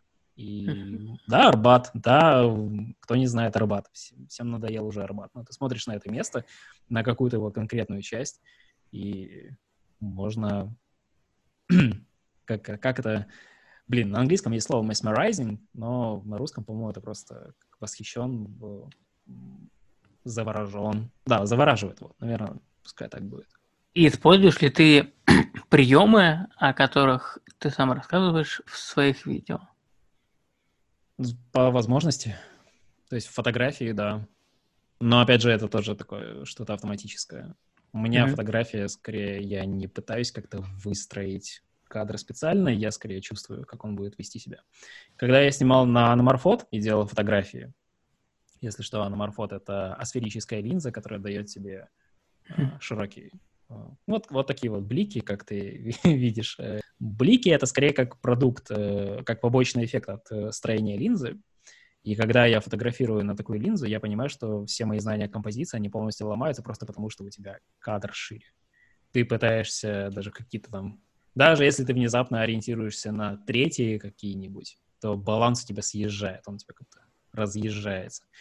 И там такая, такое построение кадра не работает. Но если для меня есть прямой источник света, то есть свет, который бьет прямо мне в кадр, у меня появляется блик, для меня это горизонтальная линия, как уровень, и я уже по ней э, ориентируюсь. И для меня вот это вот, я называю это случайным, потому что я это замечаю, и все, я цепляюсь за этот образ. Также у меня в видео, я цепляюсь за какой-то образ, рассказываю о нем, но, возможно, из-за каких-то технических ограничений я не могу попробовать что-то, например, снимать на очень дорогие камеры, сделать пролет, либо еще либо какую-то световую схему не могу реализовать просто потому, что меня сейчас освещает один софтбокс и две неоновые лампы. Но, но mm-hmm. тем не менее, с этим тоже можно работать. Поэтому, да, я использую, но это скорее такая ограниченная история, потому что много о чем я говорю, это история про большую команду, либо про бюджет какой-нибудь. Либо это сугубо конкретные задачи для кино. То есть это не... Я же не всегда стараюсь даже фотографировать, как в кино. Что-то другое. Поэтому очень сильно все варьируется и зависит от задачи. Какой главный кайф в э, YouTube? Наверное, когда выкладываю, когда есть отдача, когда зрители смотрят. Uh-huh. Зрительский опыт, то он очень индивидуальный. И назовем это так. У тебя есть какое-то одно представление о произведении, когда даже ты его автор, и оно ну, законченное. Ты вложил туда идею, например, ты знаешь, как оно оформлено, ты знаешь, как оно ощущается, но когда ты его показываешь кому-то, все может резко поменяться. Зрительский опыт очень сильно индивидуален, и его не стоит недооценивать. Вы, даже если это складывается в какое-то общее впечатление, когда там 100 тысяч человек говорят что-то, и а, ты всегда можешь вычленить какую-то общую идею, какое-то общее настроение. И оно mm-hmm. может вообще идти в разрез с тем, что ты вкладывал. Кто-то кто-то возьмет и расплачется на том моменте, который был для тебя обычным который вот, но для них это как-то сработало. И потом для еще одного человека так сработает, еще и еще и еще, и ты понимаешь, что хм, вау, насколько индивидуально это на самом деле впечатление людей. И вот это, наверное, в Ютубе как площадки, с которой я взаимодействую больше всего. Для меня это самое интересное. Конечно, да, ужасно приятно, когда есть благодарность, есть э, фидбэк, я вижу, что есть э, отдача, влияние, есть интерес. Да, конечно же. Мне, мне наоборот, э, радостно того, что нет какой-то постоянной однозначности. Я вспоминаю об этом каждый раз, когда думаю о том, что с кино примерно та же история. Когда режиссеры заканчивают свои фильмы, они пускают их в прокат, и вообще не, неизвестно, что будет. Это акт веры в зрительскую аудиторию. Да, у них есть предубеждение, либо ожидание, либо какое-то мнение, потому что есть рекламная кампания, потому что есть трейлеры, потому что есть постеры. Сейчас э, в, наш, в наше время очень легко создать предварительный образ того, что люди посмотрят, потому что это очень важная часть маркетинговой кампании. Но даже с учетом этого что-то меняется. И это очень интересно. Почему Вест? А, дурацкая история. Вест — это мой ник, когда, ну, знаешь, э, локальные сети это были когда-то. Strong DC. А ты придешь на раздачу, а комп включишь, да, короче, правда, очень выдуманное какое-то время. И да, мой ник был Вест, но ужасно стыдно об этом говорить.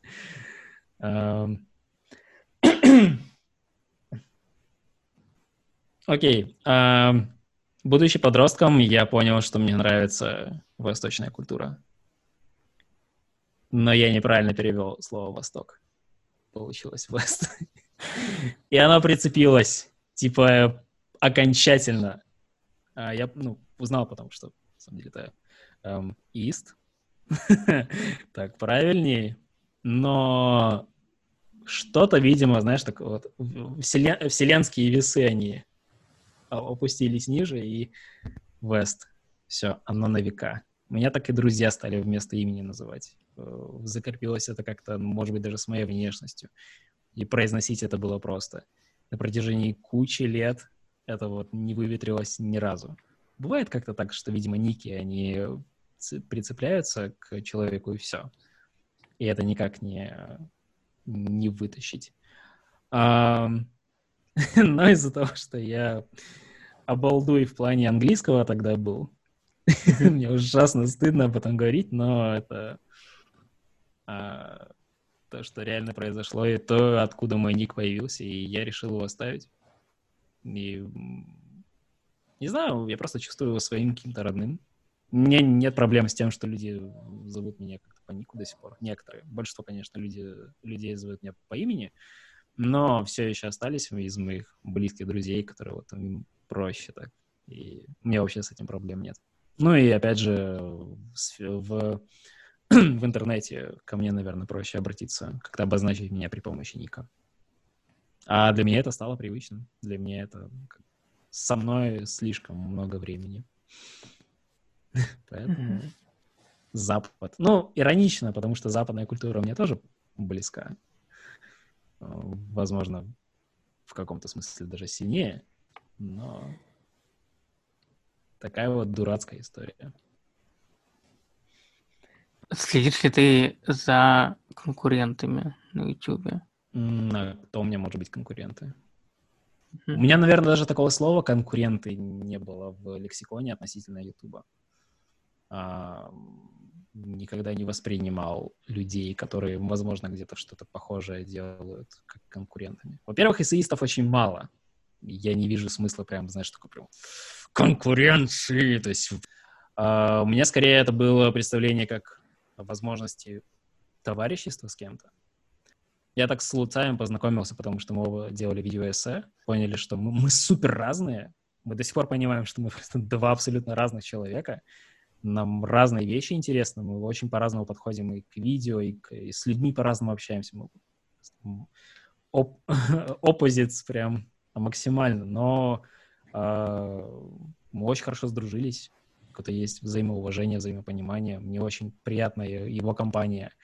Мне очень нравится слушать его мысли, то есть то, как он ответственно подходит к своей работе. То есть многие вещи, которые прям завязаны на каком-то классном товариществе и возможности сделать что-то вместе крутое. Поэтому, да, конкуренция несмотря на то, что это можно рассматривать как что-то полезное, это как соперничество, у меня, наверное, такого не было. За почти 4 года в Ютубе понял ты что-то, как, что не знал, когда запускал канал? Понял, что самое лучшее, самое лучшее видео получается тогда, когда ты выпустил его, тогда, когда посчитал его законченным, и оно... И ты рассказываешь о том, что тебе интересно, а не то, что интересно людям. Сейчас объясню, что это имеется в виду. Mm-hmm. Для меня было очень важно собирать людей вокруг себя на основе того, что интересно мне. То есть, если ему интересно то, что мне, и то мы, мы подружимся быстрее, скажем так. Мне никогда не было интересно удовлетворить какой-то массовый запрос. То есть, когда люди быстрее перегорают, потому что они делают то, что якобы популярно сейчас, и нужно вот успеть, успеть рассказать кому-то о чем-то, что вот хотят услышать. У меня, наверное, не было такой установки. Я не очень понимал это вначале. То есть мне, наверное, хотелось узнать, а что интересно сейчас людям, а как вообще это происходит. И долгое время я не мог справиться с мыслью о том, что ну просто делай то, что тебе нравится, именно поэтому люди и будут приходить. И это будут твои люди. Вот. Наверное, наверное, это мысль. Хотя она, мне кажется, довольно простой сейчас. А ощущал ли ты когда-нибудь бессилие?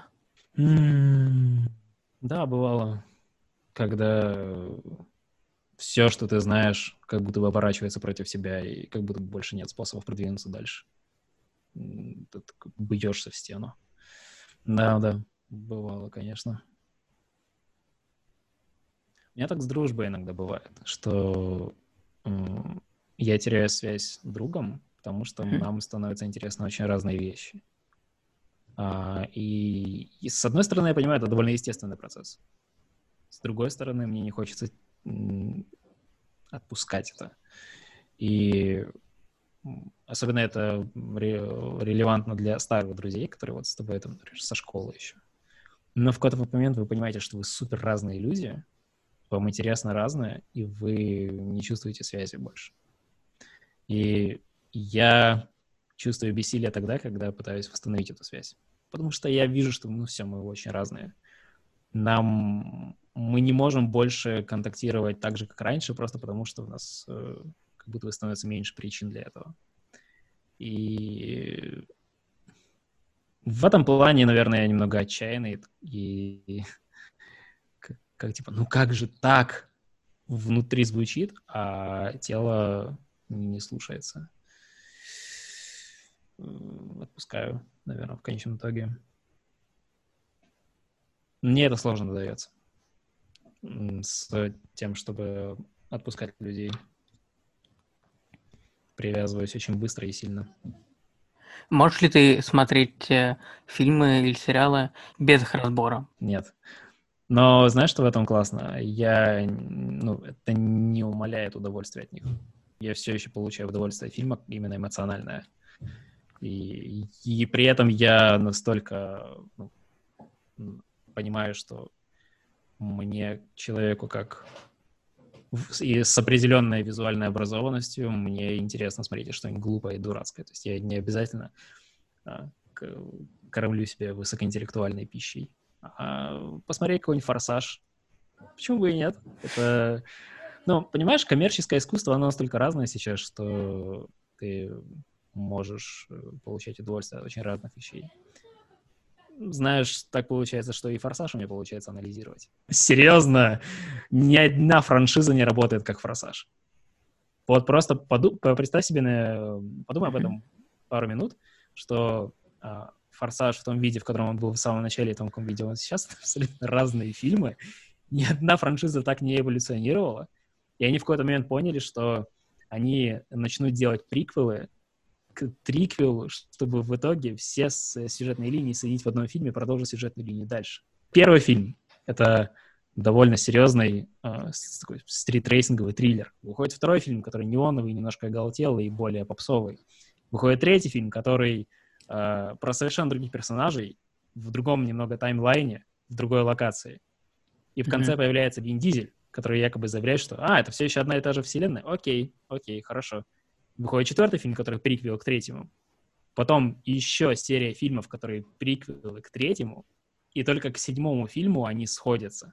И ты понимаешь, что в какой-то момент, э, во-первых, прописывать такую структуру это, это лютая дичь. Во-вторых, режиссировать эти фильмы. Когда у тебя гидром является команда, но ты все еще должен думать про таймлайн. И, и при этом веселиться. Мне, мне кажется, что «Форсаж» — это уникальнейшая франшиза из какой-то своей неповторимой эволюции в аниме-сериал, и это восхитительно. Да, это... Ну, еще, еще одна очень важная вещь про «Форсаж» — ты не можешь его пересказывать. Ты начинаешь пересказывать, э, ну, события, но не сюжет. И это удивительно, потому что э, мы сейчас вошли в ту эпоху, когда фильмы считаются великими, вроде «Безумного Макса», когда ты пересказываешь события, но ты не пересказываешь, о чем они. И это прям... это восхитительно, правда. поэтому, да, я где-то вот врубается анализ на автомате, и я все еще получаю удовольствие. И сколько у тебя в конце выдержания? Ой, слушай, я не помню, падает как... Но оно не стремительно падает, оно вот что-то Ютубу не нравится, где-то вот люди дропают. Ну, у меня, опять же, у меня же концовка длинная, и uh-huh. длинный. Вот это проблема. Это нужно, нужно как-то как-то расставить приоритеты, что, что мне хочется сделать. М- да, надо, под этим, над этим поработать.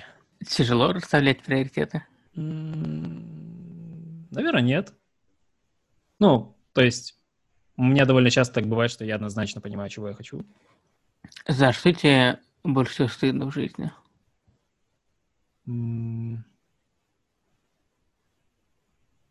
Мне стыдно за предубеждение перед э, людьми, за то, что я могу думать, что... У меня как было? У меня был такой период жизни, когда я от людей требовал очень многого. Угу. И я в этом супер неправ. То есть я думал, что они должны быть прям вот такими, а, это неправда. И мне ужасно стыдно за это. Потому что это, ну, это недальновидность такая, незрелость, что ли. И мне ужасно не хочется к этому возвращаться. Мне хочется быть лучше и умнее. Наверное, так. Получается? Я думаю, да. Но я очень требовательный к себе, и поэтому переживать, корить себя периоды самообичевания. Да, это про меня. Добро пожаловать в мой мир. Если я понимаю, что я в чем-то не прав, я, я буду прокручивать это в голове столько времени, пока это не, не высечется у меня на камне. В, если здесь камень. как бы хотел, чтобы меня запомнили. Но вот то, что есть сейчас, мне достаточно. Мне кажется, что есть э, кредит доверия большой, принятие. Мне это, для меня это очень важно. Uh-huh. И мне нравится, что за пределами остального интернета мне удается сохранять сообщество в, с куда больше каким-то позитивным оттенком, чем есть. В нем очень мало какого-то злобы, критики, гнева. Именно в, этом, в негативном плане. В нем больше какого-то открытия, благодарности, принятия. Да, мне, мне нравится, что я могу с этим ассоциироваться. Каким-то чувством странно притягательного открытия в видео тоже. Ну, то есть люди реально благодаря, благодарят же за это. Если бы мне остался жить год, я бы... На самом деле, я, я бы испугался. Это, это бы я точно... Первое время я бы не мог найти себе место. И, но я бы не пытался отчаянно успеть все. То есть я отлично поработал, и все. Если представить, что загробная жизнь существует, кого бы ты хотел бы там встретить в первую очередь? Не, ну, смотри, у меня, наверное, несколько ответов будет. Я предположу, что есть параллельные вселенные, и, пара... и в каждой параллельной вселенной Саша попадает в разные загробные миры. В одном из них я бы хотел встретить деда. То есть я реально хочу, чтобы вот это первый человек, которого я вижу, потому что я, я таким образом пойму, что я э, в родном месте с родным человеком. Но если бы, знаешь, так, весь team up можно было бы собрать или там возможности вселенной ограничены, и, возможно, только в параллельной вселенной. В это только дед может быть, вот, вот другой, другие люди. То, наверное, в, в втором варианте я бы выбрал э, всех своих друзей. У меня так получилось, что моя семья, ну, моя вторая семья — это мои друзья. Uh-huh. И мы территориально раскиданы сейчас сильно, вот, но, тем не менее, я всегда чувствую с ними связь.